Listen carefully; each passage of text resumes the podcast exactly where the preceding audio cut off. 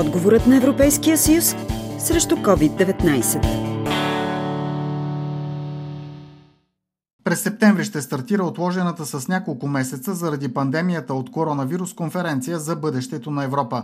Тя трябва да даде насоките, в които ще се развива Европейският съюз в бъдеще. В дебата ще се търси максимален брой мнения на гражданите на Европейския съюз. В речта си за състоянието на съюза Урсула фон дер Лайен също се очаква да постави акцент на бъдещата визия за Европа. Дни преди дебатът за състоянието на Европейския съюз, Бюрото на Европейския парламент в България организира онлайн онлайн дискусия в опит да събере мнения на граждани и български евродепутати за бъдещето на Съюза. Ева Майдел от Европейската народна партия очаква да се създаде по-добър механизъм за реакция при здравни кризи като тази годишната. Според нея други приоритети са економиката и дигитализацията.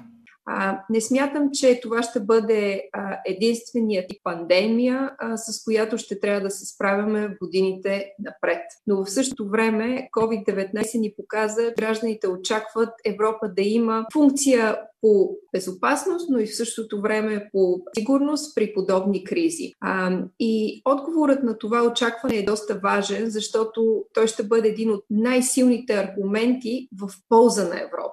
А, гражданите ще имат, смятам, много по-голямо доверие в Европа, ако тя прави именно такива неща, Илхан Кючук от Обнови Европа смята, че Европейският парламент трябва да има по-голяма роля, особено при приемането на бюджетната рамка. По думите му рано или късно ще се наложи да бъдат променени и договорите на Европейския съюз.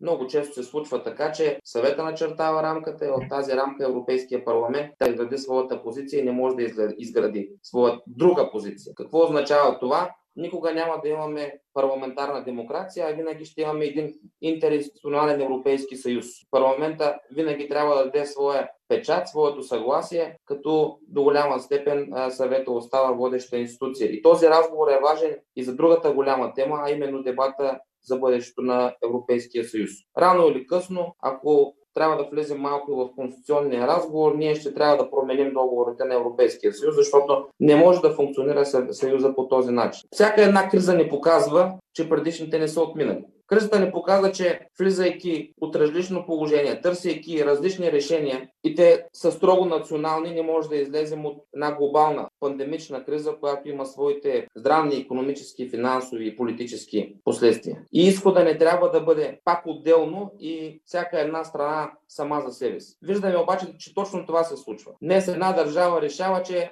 другите 27 имат здравно състояние, което не позволява на нейните собствени граждани да пътуват. Две държави решават така за трета. Пет държави решават така за един регион, като Брюксел, да кажем. Това не може да продължава по този начин. Затова в краткосрочен план е много важно да се постави въпроса и не просто да се постави, а да намери а, решение, което да позволи на европейските граждани да пътуват при ясни правила. Зададе се въпрос за зелената сделка. Нашата позиция винаги е била, че зелената сделка е нещо добро за страната. Тя, тя, тя ще трансформира и економическия и социалния модел. Въпрос вече на национална политика. Как искаме да се възползваме от големите възможности, безспорно много големи, които ни се предоставят. Андрей Слабаков от Европейски консерватори и реформисти смята, че Европейската комисия трябва да обърне повече внимание на културата и образованието и да насочи повече средства в тези сектори.